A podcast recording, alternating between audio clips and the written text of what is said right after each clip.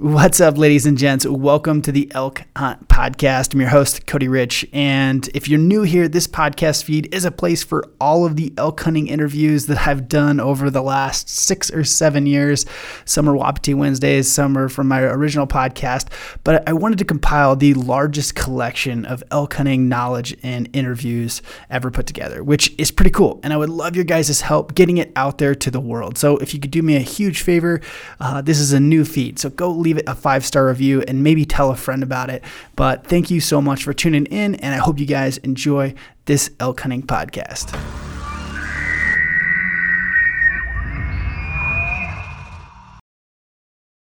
All right, you ready to talk about some elk hunting? Oh yeah, for sure. All right, you- you're the elk killer. You know everything. I do not. No, no. I, I can find elk. Killing them. find elk? Killing them was a problem this year, at least. Yeah, well, we did a podcast back uh, a while ago. Talked about your goat hunt, all that fun stuff. Um, but now we're gonna talk elk hunting. Yeah. Um, and we started talking before the podcast, and I was like, we should save this because this is good stuff. Uh, I also don't want to give too much away, but I don't know if that's possible. So, because like Eastern Montana is getting way too popular, For sure. and we need to tone that down. Yes. I hunt strictly Northwest Montana. Yeah, same here. So Yeah. everything we're talking about today, strictly Northwest Montana. Hunt uh, thick timber, lots of wolves. That's my that's my country right there. So, did you grow up hunting open country, or You know, I grew up hunting Southwest Montana. Um, just grinding it out on Yeah. over the counter general tags. Kind of getting my ass handed to me, to be honest. yeah? and uh, drew a permit one year in 2013 in that I hunted it hard, killed a nice bull, and then after that I just I don't know started started Became a sagebrush elk hunter. pretty much yeah. I realized I was a better glasser than I was a tracker, and I just yeah I kind of moved out towards that eastern Montana type stuff. The Western. Western, Northwestern, western, Where we glass. yes, yeah, that spot. Yeah, Um, it's funny because um, I feel like this is so. Last year, uh, I hunted Eastern Montana, killed a bull day like three, and I didn't get it. I didn't get a real good feel for it. And I was telling someone this year, I was like, I feel like Eastern Montana doesn't feel like a real elk hunt. I get why some people don't want to do it because like growing up being calling and all that stuff, it doesn't. It's like mule deer hunting. Yep. You know, and it's like. There's times you find elk and not even- there's not even trees. Yep. And you're like, this is so odd. yep. Um, but I think the part of me, uh, the part of me that likes it or like is drawn to and it is just figuring out new stuff or figuring out something I don't know. And Eastern Montana kicked my ass for a while because I was like, I, I, it just so out of my wheelhouse. I don't get it. Yeah. Uh, and it takes a little bit. Like I feel like even most people who hunt elk, they'll be drawn to like the national forests and the timbered stuff. And that's where they want to go. Yeah. Do you see that too? Yeah, it's traditional elk country. Yeah. I mean, the First thing you do is look at a map, look for trees, and then go there. you're, the, you're good to go. and if you get more than a mile and a half, you got a little bit of leeway there where you Yeah. may not see anybody. oh, yeah, right. That the tough part for me, you know, when you're looking at national forest, it's you can kind of look at some stuff and have an idea where elk are. You start mm-hmm. moving to open country, Yeah. that's all off the board. Yeah. You- there might be elk in Uh, like a flat sagebrush field, and there might not be any elk on the timbered hillsides. I mean, it's Yeah. it's com- yeah, And that's what drew, that's what dr- has drawn me towards it is these like I just don't understand where to look and like look for elk because like there's no like everything I know about elk hunting revolves around looking at terrain and deciding that seems like a good spot to find elk and then being right or wrong and like adjusting left or right. it's like dude the open country stuff is like might as well just start like glassing into the middle of the prairie and when you see one you're there You're- but for no rhyme or reason Yep. that's my deduction so far Well, mine, I mean, this year alone, we had a couple days where we just got it, you know, got our ass handed to us. And uh, that turned into my let's check this random spot out. And yeah I think every spot I checked this year was garbage except for the couple that I was hunting.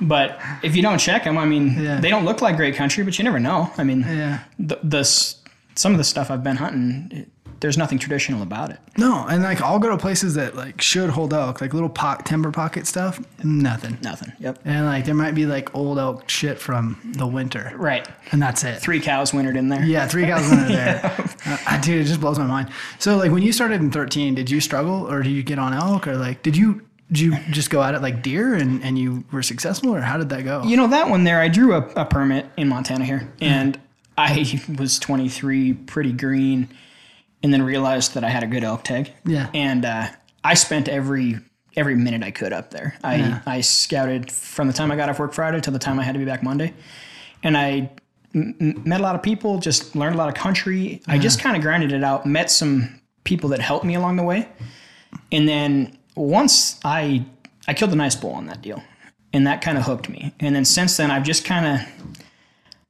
it's just become an addiction, Yeah. you know. And it's been drive to wherever I need to drive when I need to drive, and look at new country. And it's you know nothing's been easy about it, it- but it's just it's just it's just a matter of spending time. That's the only thing that I've done So is it correctly. for you? Is it about finding big bowls? Yes, without. Why why is that? And I'm asking for my own personal question because like this is like I I've learned and this year really taught me this that I love I love hunting elk, I love bugling elk, I love going and doing all those things. There's a lot of things that I call elk hunting, but I current the current place that I am at with elk hunting is I love finding big bulls. Yep. I have no problem walking away from a bull Yep. because the game was always to find him. Yep. And like to kill him is like it's like a proving thing to Mm-hmm. me, but at the same time, like I, I can sit there and walk away f- from a giant bull and be content because like, I don't know, for whatever reason, I love finding big bulls. Yep. No, that, it's hundred percent finding big bulls for me. I I can look at nice six point bulls all day. That's great, but I want to find the next level. I don't. I don't want to. And, and nothing against the guys that do. Yeah, if I- that makes you happy, great. Yeah, you know. But I, yeah, I'm looking for the top class. That's Yeah. what I want to find. And and honestly, my wife is probably the biggest critic.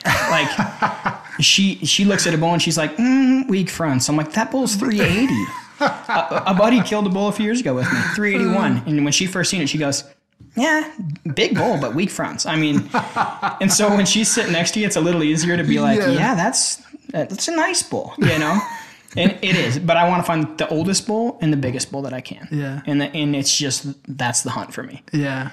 Do you feel like that if you went somewhere else, um, like if you drew a Nevada tag, would that be tough to do or would it be the same?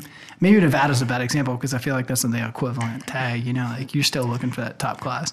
But I was like, you know, if you go to New Mexico, there's a good example. Like uh, there's places in New Mexico, 350 bull is like as top as you're going to get. Yeah. You know, maybe a 320 bull, like Oregon, you know, you draw a tag in Oregon, it's like 320. You're like, you have to like really curb your expectations. Right. there, you know what I mean? Yeah, um, I do think so. I I think when I draw some of those other states, mm-hmm. I'm gonna have to understand what I'm holding. you Yeah, know, I can't go hunt 380s in a 350 unit. Yeah. you know and if i go can go find what's big for that unit i'm all right with that So, in your opinion, like what what does it take to find a that 360 380 category bull? time Yeah.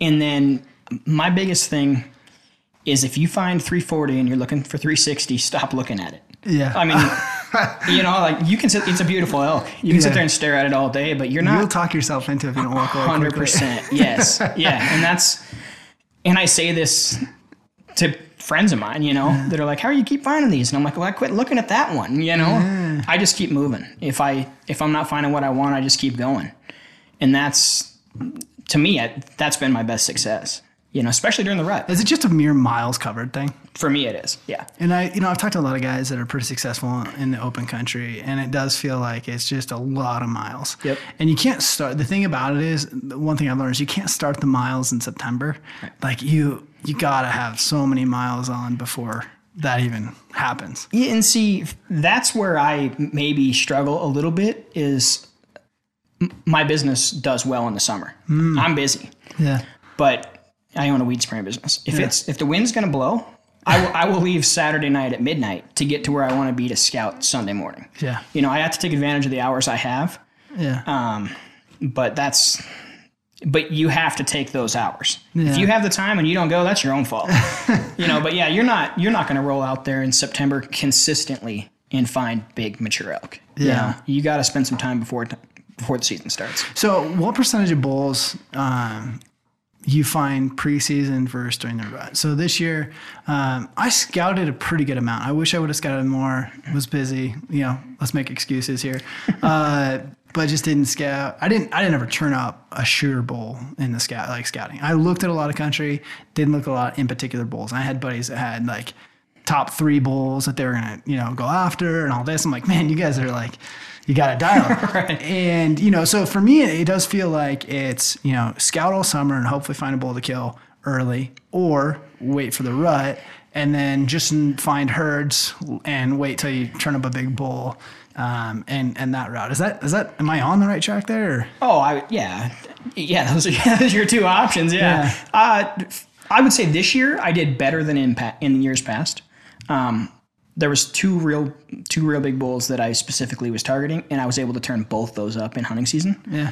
Um, but in years past, yeah, one out of ten. You know, once really, the, yeah. I mean, once the like, rut kicks off, it's one out of ten. I would say so. Like for me to get back on a bull and and find him in a huntable spot. I have had it to where I found bulls they've moved to private and I never get a chance to hunt them. Mm-hmm. But as far as bulls that I can find and hunt them on public land, yeah, it seems like one out of ten. It would probably be a pretty solid average. Really? So yes. do you feel like? I mean, so if you don't have a bull, a shooter bull going into season, you're not too worried about it. No, no. I'm going to keep covering covering the miles, covering the country. Just keep looking. Yeah. And that's eventually I, am hoping to find. You know, yeah. and I and I'm not a snob here. I don't need to chase the giant like 380 plus all the time. Yeah. But I want a th- I want a 350 plus bull. Yeah. That's what I'm looking for. Yeah. And yeah, it's doable. It, if you don't if you haven't found one, but at the same time we've got we've got years of looking at the same country. Yeah, yeah. At this point, you kind of know where to look. Mm. You know, if if I was just showing up driving random roads, dude, it'd be a grind. Yeah. Yeah. And it's funny cuz you learn like where where the people are. Yes. Like nobody scouts. You're never going to see anybody preseason. No. And you'll think you'll have a decent spot or decent herd, and then it's like people show up, and you're like, oh, yeah. It's a, there's a lot of a lot of people. Um,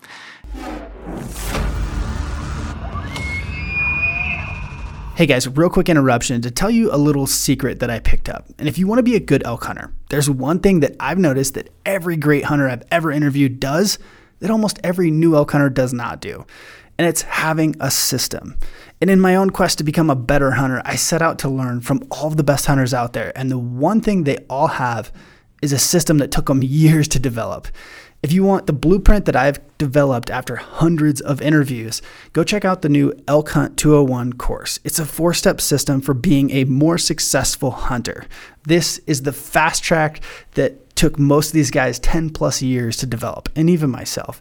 So go check it out, Elk Hunt 201. The link's in the show notes. I hope you guys enjoy it. So far, people have loved it from new hunters to vets. I've had so many messages and seems to be a, a big hit. So I hope you guys enjoy it. Hope it adds value to your elk hunting career.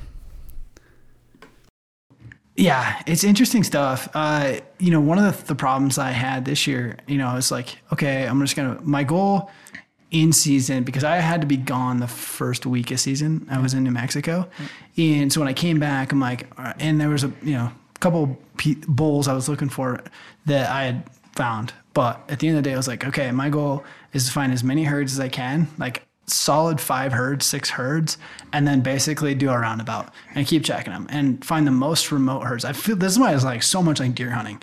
It was like find remote groups of cows and just keep checking them until a big bull shows up. Dude, I and we were talking about this before the podcast, but I feel like big bulls. I was like, it's perpetual pre-rut. There's never big bulls, and so if I'm seeing that, does that mean there's not big bulls in that area?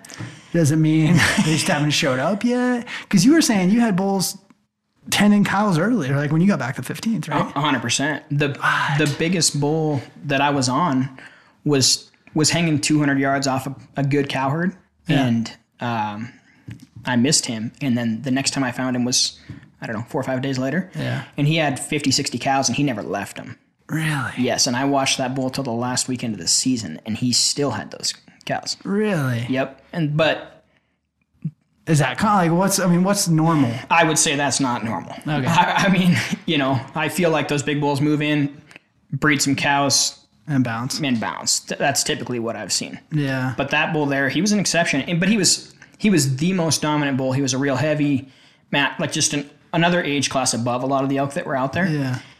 And when I mean when a bull came in, that bull he worked hard.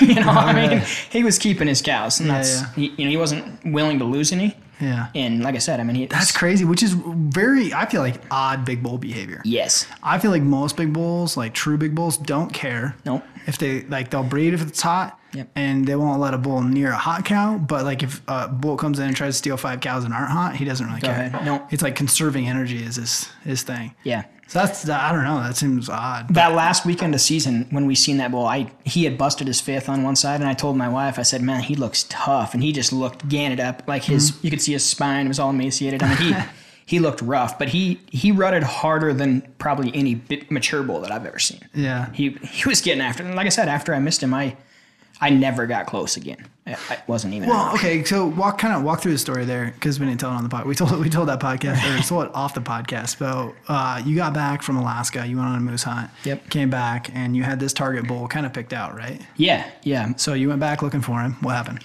Um, my wife had been out there and uh, had a pretty good idea what was in the area, and so when I showed up out there, she kind of gave me the rundown of She, by the way, was hunting solo for like nine days. nine days. Yeah, yeah, all by herself, hanging out in a tent. Yeah. Yeah, no, she she gets after it.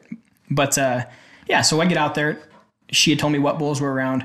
Um, I was after one specific big six point. Put him to bed first day in a draw by himself. Uh, snuck in on him, and when I got in, he had got up and was grazing. He was 90 yards in front of me, which was a little farther than I wanted to shoot at the moment.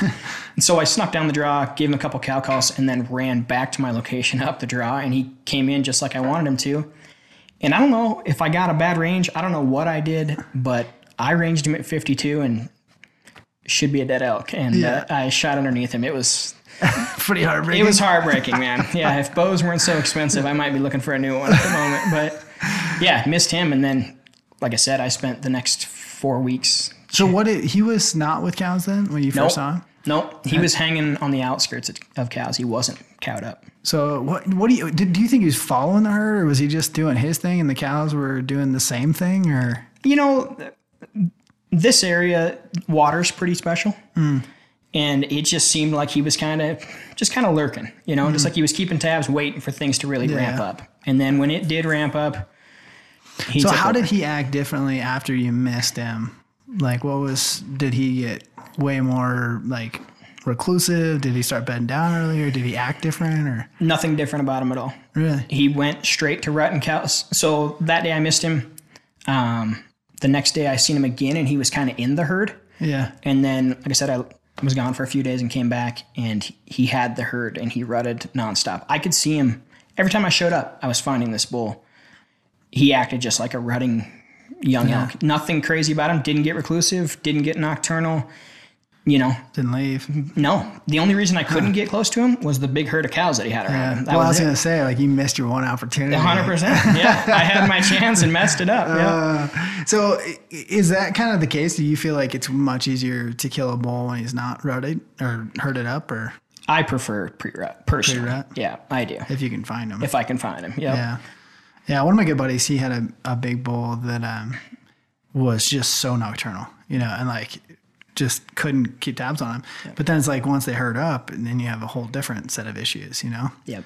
Um, it feels like if you can find them and pattern them, pre rut's the way to go, but not always the case. That's that summer scout right there. yeah. Oh, does he use water? Because you said water is kind of a big deal. That's the premium. Yep. so how come? Is it like a personal thing? You don't want to set water, or You could probably sit water, but it's a creek, and it's not like they they mm. water it a hole. yeah? It's a, you know they're using the whole thing. I've seen him hit a bunch of it for half a mile. Yeah. It'd be almost impossible to pinpoint it. Do you find that like a lot of the big bulls do that? It does seem like as scarce as water is, I keep finding big bulls that'll either water on private or water on some creek that's got multiple access points. Yeah. Rarely have I, I don't know, maybe I could be wrong, but it doesn't seem like the big bulls I've seen want to use like it'd just be tough. Yeah. You know what I mean? I would agree that they definitely and they're real leery coming into it. I mean, mm. where I'm hunting, I can I I have a good vantage point and I can watch what these elk are doing. And yeah, I mean, when he goes in, it's not like he walks in, gets a drink, and heads Yeah. out. I mean, it's a 30 minute process for him to decide where he's uh-huh. going to drink, and he just kind of picks his way. He just seems like he's Yeah. Like they know. yeah, yeah. Do you find it? Is there a lot of people that hunt water in Montana? I I don't think so. Maybe I'm wrong, but I, I I've seen guys sit wallows in the afternoon. I don't think I've ever really caught like ran into a guy that's just hanging out sitting water. Not like you do in you know the southern states. Yeah, Arizona. Um, yeah, it does feel like it'd be tough. The, the I've never really found a water hole that I was like, oh, this could be great. Um, but do you have much success locating bulls off water holes, like cameras and all that stuff?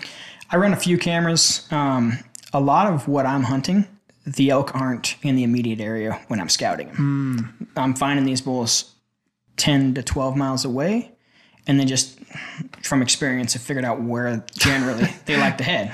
Dude, I find that that's a common thread. I hear that a lot. Like, uh, uh, you know, scouting bulls that are 20 miles away from where they're going to rut at. Like, that's insane. Yeah. It's tough to figure out. Well, and until you see a bull in the summer and then find him again in the fall. How do you even know that? exactly. That, and that was my thing. Yeah. Yep.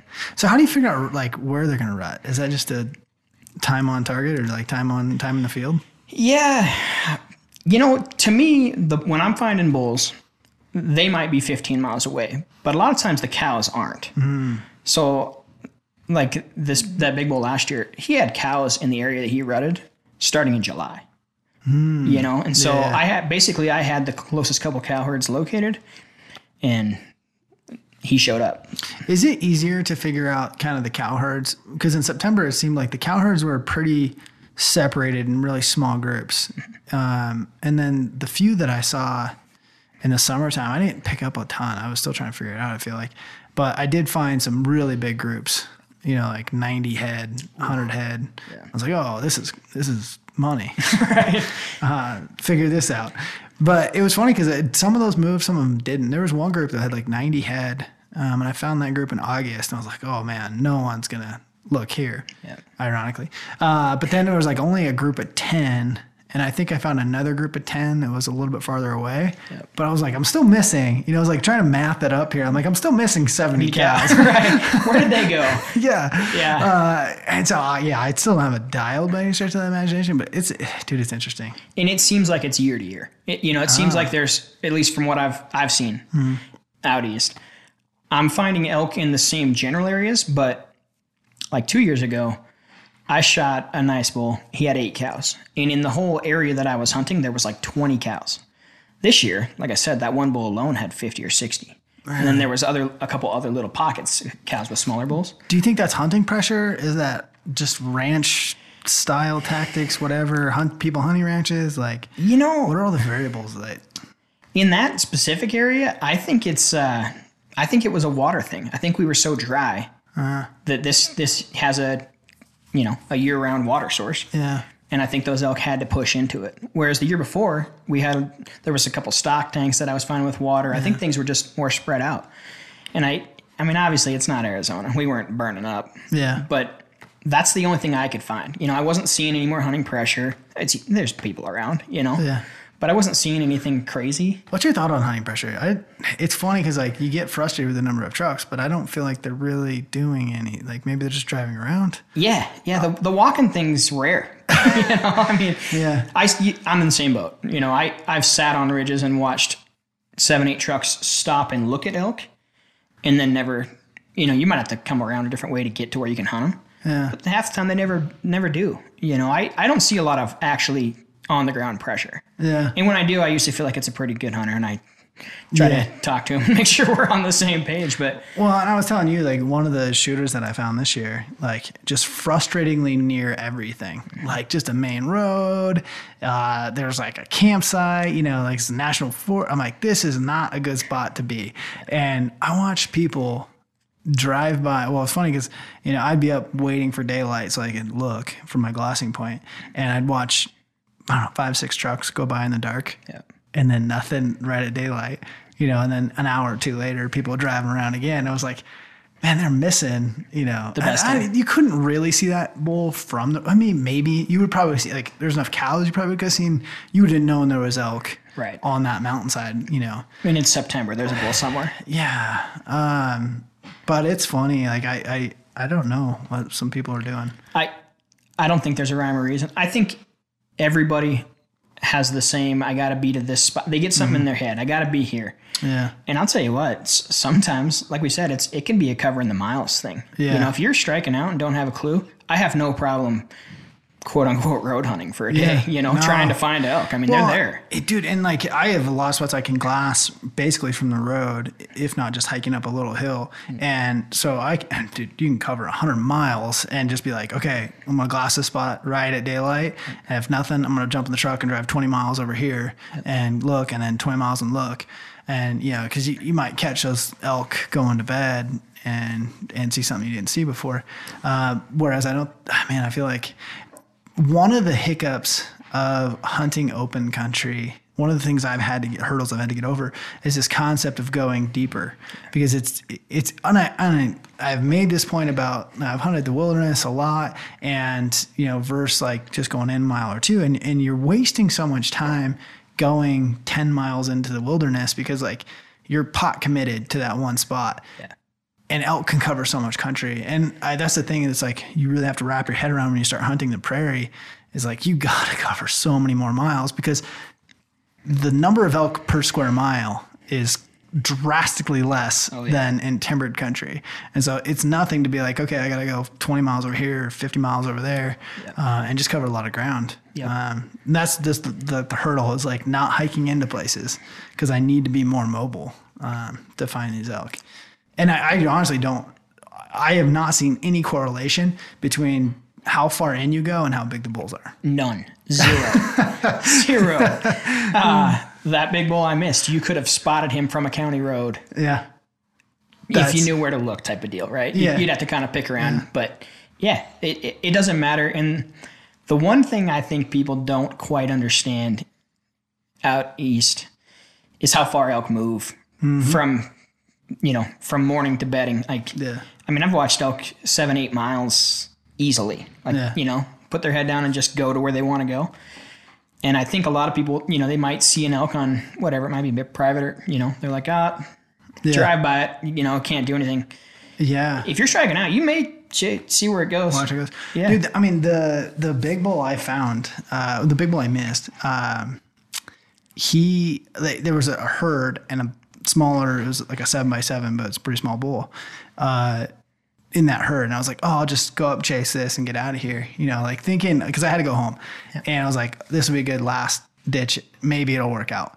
Uh, that bull just you know did one of those but the whole herd just went gone, you know, like next ridge, next ridge. And I'm trying to follow these freaking elk, like, Jesus, like, how far are we going? You know, like, we're going to the next county here. And like, I literally sat down and watched these elk going up a ridge that was about as far as my, probably 2,000 to 3,000 yards away. Yep. You know, I'm like, I was right behind them a second ago.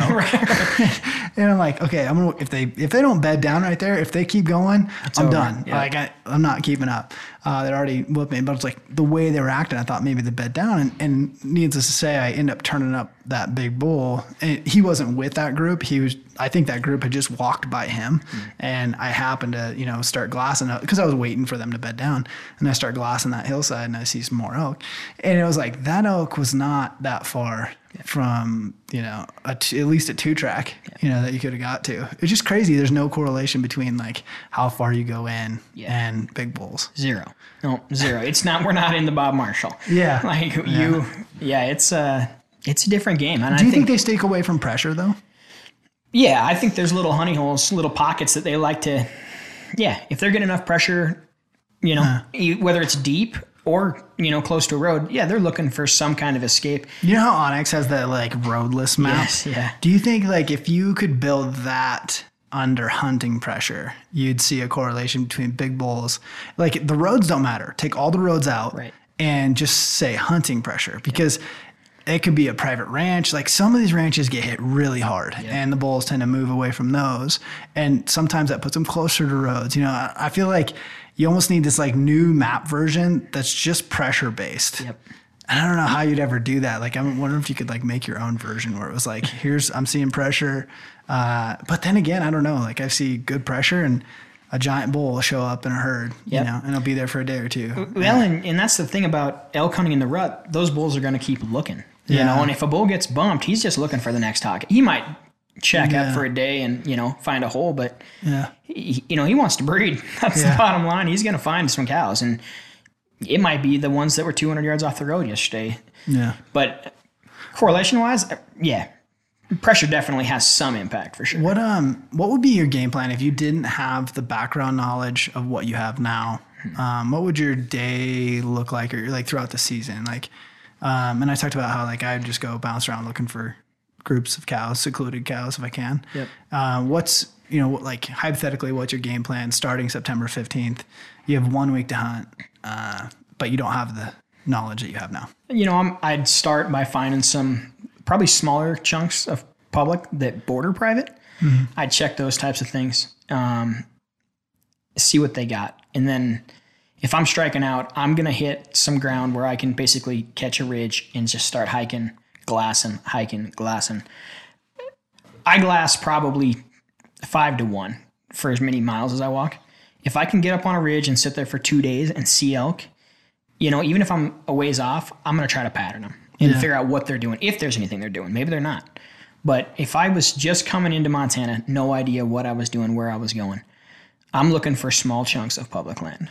Yeah. I don't. I want to get away from the big chunks because everybody else sees those. I feel like everyone hits the small ones. Really? I don't know. It's like I think there's a middle ground because I do feel like the the border game seems to be dead. Yep. Uh, everyone's like hunting the edge of private, and you know, like I don't feel like that's a great game, but I don't think it's.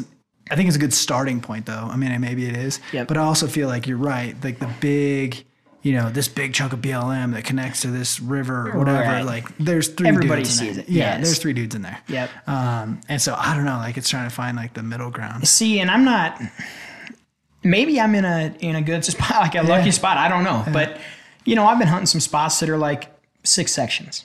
You know, which I guess I wouldn't necessarily call small. That's Yeah. you know that's decent sized. Yeah. But that kind of stuff to me seems like it's been a little bit overlooked. You know, and, and like I said, there's still some guys around, but a lot of guys walk in, Yeah. look around, see a couple rattlesnakes, and they roll out. and that's that's the extent of it. Yeah. And if I was if I was taking what I know from my experience in Montana and Yeah. trying to attribute it to a new spot, that's probably how I'd start. And if I was striking out, I'm either a going to start hiking and covering country and then glassing, or I'm going to cover some roads. And if I can see public huntable ground from roads, that's probably not a bad option. How do you solve the problem of only being able to scout like 10 minutes in the morning and 10 minutes at night? that part's real tough. I, you got to pick your your battles. You know, like what spot you. I, I almost prioritize them. You know, I go look at spots now that I've seen before with big bulls, Yeah. and then if I'm striking out there, I I usually have had dozen onX points of things I want to look at. The hard part is you can't be five minutes late.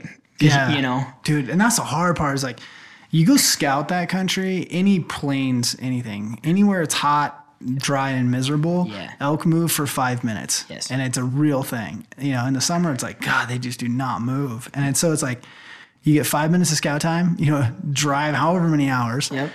get five minutes of scouting in the evening, five in the morning, and then sit there for 10. Yeah, ten when it's 95 degrees. Yeah. You know, you're in the middle of nowhere. Yeah, that part's rough, and that's Yeah. You, you got to be where you want to be, not hiking into it or Yeah. you know driving up to it. Like you need to be there when it cracks daylight, and you need to look at it thoroughly. Yeah. In the, I've watched guys drive by bulls because there's little folds. You know, every, everything that looks flat Mm. not isn't flat. quite flat. Yeah. You know, and there's just little folds, and all of a sudden the bull walks up. You know, I mean, I've been parked next to guys when it gets daylight, and they're there for five minutes and they're gone. Oh, You know, I mean. Just don't see it. no, I, I, you wait all year to hunt. Yeah. You might as well be there to look at it. You know. Yeah, and it's like it's tough. I mean, and that's the problem. I feel like when I started this whole game, having no clue where to look, is like you don't even know where to look, knowing that you have five minutes to look there. Yeah. it's it's dude. Yeah. that's where it takes a lot of time. It and does. like you like once you just get one piece of like okay, this is some elky type country. How do I elaborate on this? And um, I know some dudes that are really killers, and they've hunted you know the prairie a long time. Uh, I think it just takes years of figuring out what looks elky. It just it's a total different It- game. it is, and that's the problem. Is from what I've seen, a lot of say eastern Montana looks the same. Yeah. you know, until you get into a little hole and you're like, oh, you know, look at look at this. This is covered in bull sign. You know, it, it it's just it's going to be a matter that that summer scouting's huge. That time in the field, Do you look for like elk sign in summer scouting, ru- like rubs? Like, because I feel like it's kind of hard. yeah, Ground rubs. right, right. I see zero trees. Yeah, right. No, that part's hard. When I when I find most of my rutting sign seems to be like when I'm kicking around on a mule deer hunt in rifle season. I'm like, oh, there's a there's a bunch of elk sign in here. I should check this out. Ah. And I would say most of my elk rutting areas have come from hiking around looking for a mule deer somewhere. That's, I mean, and dude, I've said this on other podcasts, but like just time in a unit is going to teach you so much. And the problem with, let's say Eastern Montana, Eastern Montana is bigger than some states. Huge. So it's like, Yes. if I was to be like, oh yeah, we're hunting New Mexico, yeah. Yeah. right. like it's just so, so huge. Yeah, and, and that's the thing, you know, people are people are like, oh, you're talking about Eastern Mon Yeah, whatever. It's Mm. it's giant. Like people aren't. Yeah. If you want to try to find us, have at it. I mean, it's huge. You, you're going to waste your season looking. You know. Yeah, and I've had, and that dude, that's that's a real thing too. Is like managing uh, spots Yeah. uh, that are five six hours apart. Yeah. And it's like ah, you know, getting burnt out here. Maybe I'm gonna run over to this spot, and then you're like, well, that's a five hour drive. I can't even make it by dark. I don't want to waste an evening, or like driving up. You know, like you, you can put some serious miles on a pickup. Oh, you better put some. Yeah, you better plan on it and plan on spending some fuel. You know. I mean, I made that post this year. It was kind of a joke. I was filling up diesel for the four thousandth time this year, and uh, I was like, you know, here's the real secret to finding big bulls. Yep. And it was like, man, just put some diesel in your like, just you can burn some serious diesel. Yes, absolutely. you hear so much about this this backcountry wannabe, this elite fit hunter, which don't get me wrong is very beneficial at times. but I found a lot of elk from my window mount. You know, I mean, I'm not saying you're going to find the biggest Yeah. bull all the time, but Yeah. if you're striking out and you're just looking for a, a nice elk, it's doable. Do you have a bull that like you've seen that got away, or like is there one that you're just like, man, someday I'm gonna find him again? I got a bull that that I scouted this year in What's the story? I want to hear the whole story. I love these things. Oh, this was a this was a deal. Good friend of mine and I uh, basically needed a day off type deal, and it was a Saturday. I didn't want to spray. I called him and I was like, "Hey, I'll pick you up at one in the morning. We're gonna drive, and I got a spot. I want to look for some elk." He, he's like, "I'm in. Pick me up." So I pick him up one o'clock in the morning. We drive east forever, get to the spot we want to be ten minutes before daylight, and it cracks daylight, and there are bulls 30 of them oh. in these grain fields and i'm like oh yeah this is great but nothing nothing big big Yeah. and we looked and looked and looked and they were headed back to some little bluffs you know and we turned around because there's another kind of cut you can't see very well and i'm like oh there's there's smoke and he throws up his binos and he's like oh i, I like that one and i'm just like i'm like what is he and so i i get out shut the truck off get out and look over the hood of the truck and i'm like oh my goodness you know and so he throws a spotter up and we start videoing this bull and and this kid's a savvy hunter. He's been involved in some big elk getting killed and he's like, How how big is this? And we start breaking down numbers and I'm like, that thing is is ridiculous. I'm like, that's the biggest elk I've ever seen. Yeah. And he's like, All right. And so that was one of my bulls that I really wanted to kill. And I he was running with the bull I missed. They were Oh, they were in the same Cool, cool. not same herd, half mile apart. Yeah. Quarter mile maybe. And so I was hoping he'd show. And he finally did, second to last weekend of the season, had a snapped off main beam. No. Miss, missing half, which in my eyes, I'm like, well, good, yeah. nobody killed him, you know? But that bull there, that that thing is, Oh, you still have to make it through rifle. Oh, I hope nobody shot him with half a beam, but hey, Oh, it happens. it happens. That, that is the upside, I guess. If you get super broke and you're like, oh, at least he'll not get picked up on a rifle. 'Cause- This, this bull is a straight six. I think he's got 26 inch fourths and 24 inch fifths. Mm. He's if if if I've seen a 400 inch elk, he's the one. and I'm he's Everyone ridiculous. struggles to put that number out there. I know. the same way. I'm like, he's 399. Yeah, well, that's it. Me, me and this kid, we're crunching numbers and, and we're coming up like like low fours, and he goes, "Let's call him 390s," and I'm like, "Deal, let's do that." But he's he's unbelievable, you know. And like I said, I There's something magical about saying an upper 390s bull. It's- It's just like jaw dropping. yes. Like it's so next caliber. Yep. You're Yeah. like, oh my God. Well, I my wife graduated college in 2014, and I took her to a little bow hunt camp with me one time. Like I just had a little tent set up, and I had my bow there, and she shot that thing while we were at camp midday one day for like two and a half hours. And I'm like, "You want a bow?" And she's like, "No, no." And I'm like, "You sure?" And she's like, "No, no." And so I ended up buying her one not long after, and uh, she she drew an elk permit in 2016 Yeah. for our, an archery elk permit. And we hunted, well, we thought we were going to hunt hard. The second day we were up there, she shot a 387 bull. that was her first archery elk. And No wonder she's picky about three right, right. so we we walk up to this bull and it had flipped down a hill, and it was laying with a horn buried, and it's real palmated, big seven point. And she tries to pull it out and she can't move it, and so I grab a hold of this thing and I jerk on it, and I'm like, oh my god! I'm like, you don't, you have no idea what you just did, and she's like. This thing is huge, and I'm like, yeah, it's huge. You have, I mean, first archery elk, and so you know, it, when you walk up on one like that, it, it's just, it's, I'm not to say it gets in your blood, but it, Yeah. it- it's an addiction. It's hard to look at every other bull the same. yes. You know what I mean? Yes. And I feel like you know what the thing about finding big bulls is, is and even when I was in New Mexico this year, and I like two days before season, we find a shooter. Like he's too far away. I wouldn't even put numbers on it. Like, and I didn't have a spotter with me. Okay. But with binos at two miles away, I can tell you he's a shooter. Like I, all day long. Big bull. yep. Uh, you just know.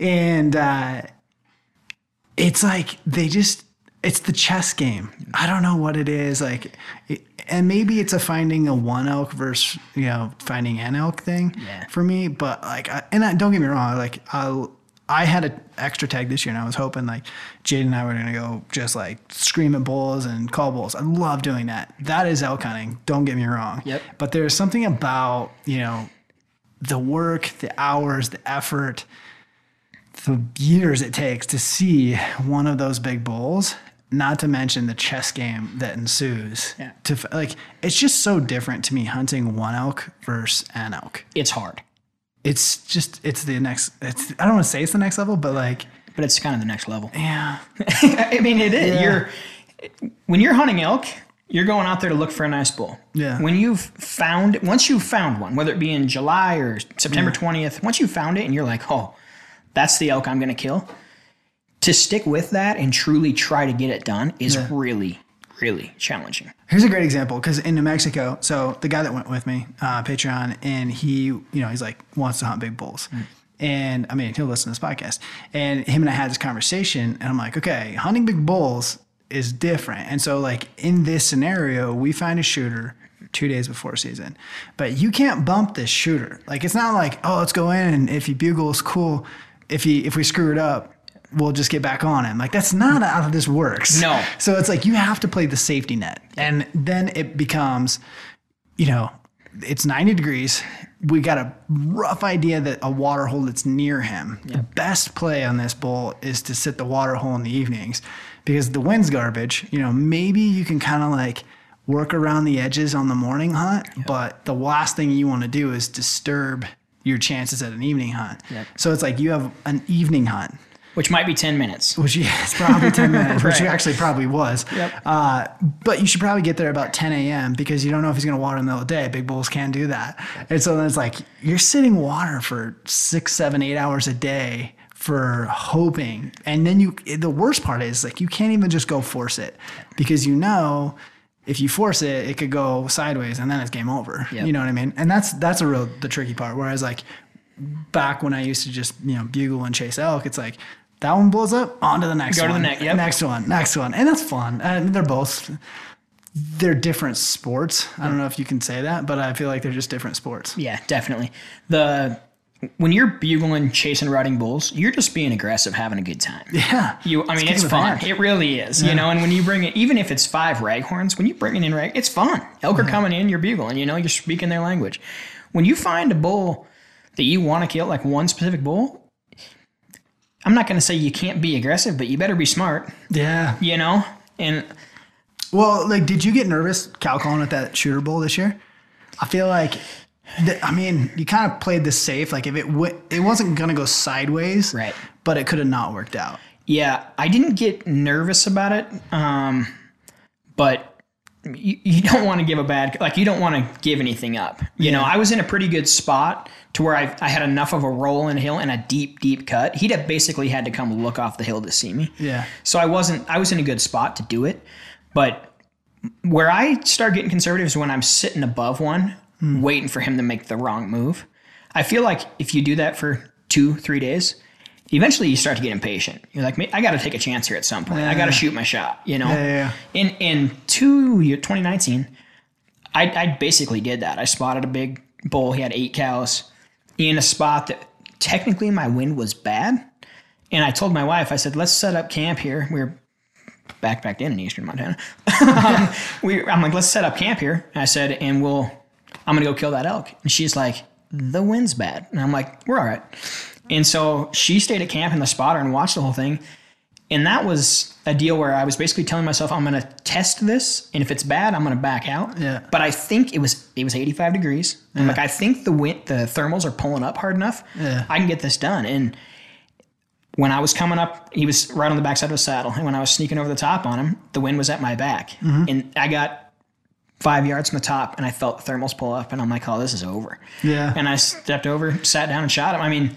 Sometimes you gotta like force it. You And- got to be aggressive, but you can't be dumb. Yeah, You know? And on big bulls it is a thing because I I've sat there and should have shot my shot on big bulls and then like they changed ha- like went to a different spot and I'm like now it's worse uh, or whatever. Uh, that bull I missed this year, I would never if I had more days never would have made that stock. It was terrible stock, like terrible. Like it, I had to crawl into his face because the wind was like right, you know, the way the wind was, and I same thing. I was like okay, hopefully I get down there and the wind's doing this, but if not, I'll have to do this, you know, best case scenario. And, uh, but it was, it was like, okay, it's now or, or we're not, like I gotta go, Yep. like let's just make it happen. Yep. And, you know, forcing that hand gave me a shot and who knows, the wind would have spooked, I probably would have blown them out, you know, but It was your last day. last you had day, to, yeah, had to you had it. to make a move. um, but I've I've done it the other way. I've been too conservative. Yeah. Then New Mexico is a good example. I think you know, in hindsight, we could have been less conservative because we ran. Well, we ran out of time. Mainly, we ran out of water. We just had to pack water, filter water. We ran, we ran out of filters, uh, and then ran out of pack water. So it was like, you know, ran out of time. Uh, maybe you know, in hindsight, you'd be more aggressive. In your experience, be would you say you've had success being more aggressive or less aggressive, more patient? More aggressive, probably. I think early on in my hunting, I would sit back and I wanted the perfect scenario. Yeah. I wanted the wind in my face, walk up to the elk that's bet, you know. Blindfolded better. Yeah, exactly. And and it just doesn't ever happen that way. and I've kind of anymore. I'll I'll test the limits, but but I've got enough experience. I feel like I know when it's not going to happen, and I've been in a spot where I'm like, this isn't going to work, and I'll back out. You know. Yeah. But I I will push the limits probably more than I should. But I'm also I'm also in a spot where I guess if I do screw it up. I'm I'm having luck turning these bulls back up. Yeah. I don't feel like it's a one and done deal just because Yeah. of the spot I'm hunting.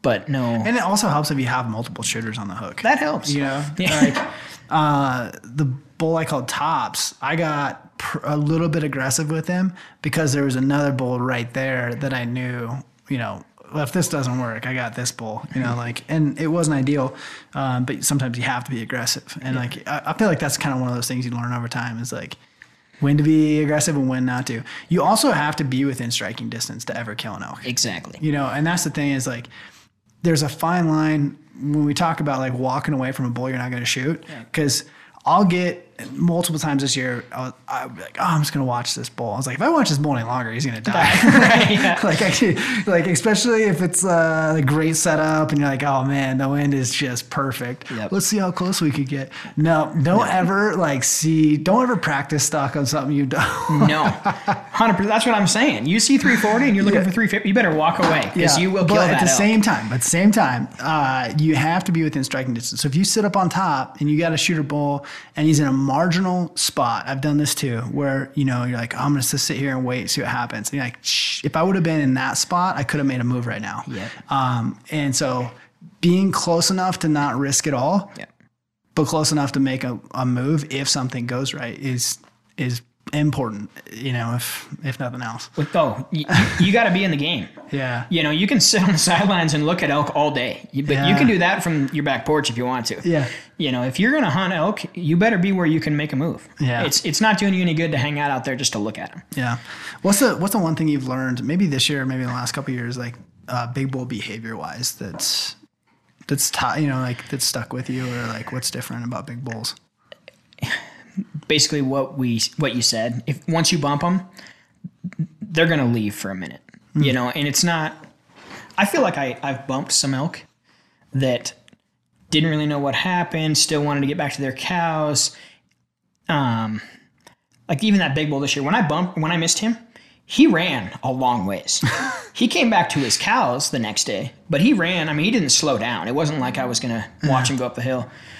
Once you, once you bump that elk or make a poor choice, you know, see what happens. But I'm, from what I've seen, they're not sticking around to give you chance number two Yeah. and that's been the one thing that I've had to had to get used to or, or learn to live with. Like if I'm gonna be aggressive and flirt with the line of dumb, yeah. Uh, if I blow it up, I might blow it up. Do you, you know, that bull came back the next day, which I feel like is rare, but I don't have enough experience. Right. Uh, you know, in your experience, do you feel like that bull is going to come back three days later? Is he going to go find a different herd? I think the only reason this bull came back is because I that was where the cows were. And I think that was due to the fact that that's where the water was this year. I think on a normal year when things are spread out a little bit, I, I may not have ever found him again. I think that's what drove him back. Yeah. Yeah. But a lot of times, if you do you bump a bull and find him, do you find that he's like miles away? Um, Yeah. Kind of the same. Yeah, I do. Uh, you know, I, I had one um, 2016, no, 2018 that we bumped, Big Bull, and we lost him for a week and a half. We found him five miles away. really? Yep. Yep. And So it's either like they're right there or they're gone. exactly. And I, dude, I so I struggle with this. One of the bulls, and I I would like to find him over the bull I had missed. Um, you know, he just disappeared on me. I don't think I ever bumped him. The first night that I got on him, I had him at seventy, and a cow had me pegged, and so I started raking and hoping that he would just step out. And he, the way he was right there, he was within seventy. He just was behind a tree, and then he turned and walked straight away. But he was right there the next day. Anyway, he disappears. I still don't know where he went. But then I was like looking for him. And I'm like, man, he could be anywhere. When you figure a bull can go, you know, five miles, 10 miles, like, Yeah. how, where do you start? I so if I was say in the wilderness or if I was in a lot of other places, I've found big bulls and I've bumped them. And usually in big mountain country, one drainage over, maybe two. Uh, you know, then I'll start circling back to where he was. But I'm thinking like within within two miles, he's in a drainage somewhere. Yeah. And my go-to has always been like, when in doubt, he's right where you left him. Because so many times I've bumped big bulls, looked in, over an entire mountain, and then gone right back to where he was, and like up. that's that's where he was. Yeah. Um, and that could be take a day or two. But man, I just don't even know where to start in eastern Montana. It's like 20 miles. Like, so, I put up flyers on uh, fence posts, like looking for elk. big seven. Yeah, yeah, yeah. That's the that's the tricky part. When I'm in hunting an area, if I'm hunting in a spot where I've got other nice bulls or shooter bulls, I'm just gonna keep hunting. And hmm. if that bull shows back up, I'm good with it. Like then I'll go back to making him my target bull. You know, and if I take a week and I'm I'm gonna hunt this spot because I've got multiple elk, and I'm just not finding what I want, and I've seen like say I bumped a bull early in the hunt, and he hasn't come back, then I'm gonna go to a plan B that I have that may be five miles away. Five hours away. Yeah, exactly. But I'm not necessarily just gonna chase that bull. Yeah. You know, I'm gonna keep hunting what I know is good and where I know I've got. Because it could be a waste of time. And that gets down to like, you got to make some decisions. And that's one thing I've learned about over there is like, you can easily waste days. Yeah. And it's just because like you have such a limited amount of time to make those things happen that you really got to be smart about it. So if you waste a morning and evening and a, you know, another evening, uh, or another morning, it's like that's a couple days you've burned through. Yeah. And like time flies. Well, and out there you don't see anything great. right? You can see a lot of country, but you're seeing 30% of the hillside. Everything's so broken. It's not like you're just gonna.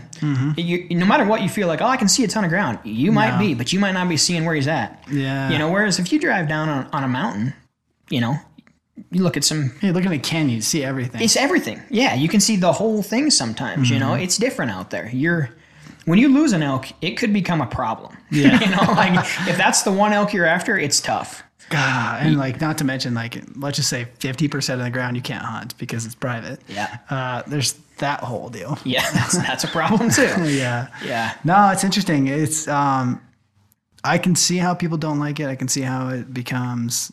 Uh, it's just different. It's totally different. Yeah. It- I, people, I think, do come to Montana or wherever, you know, Idaho, whatever it might be, to get to the mountains and just go. They don't want to look at a GPS. They don't want to look at a private public boundary.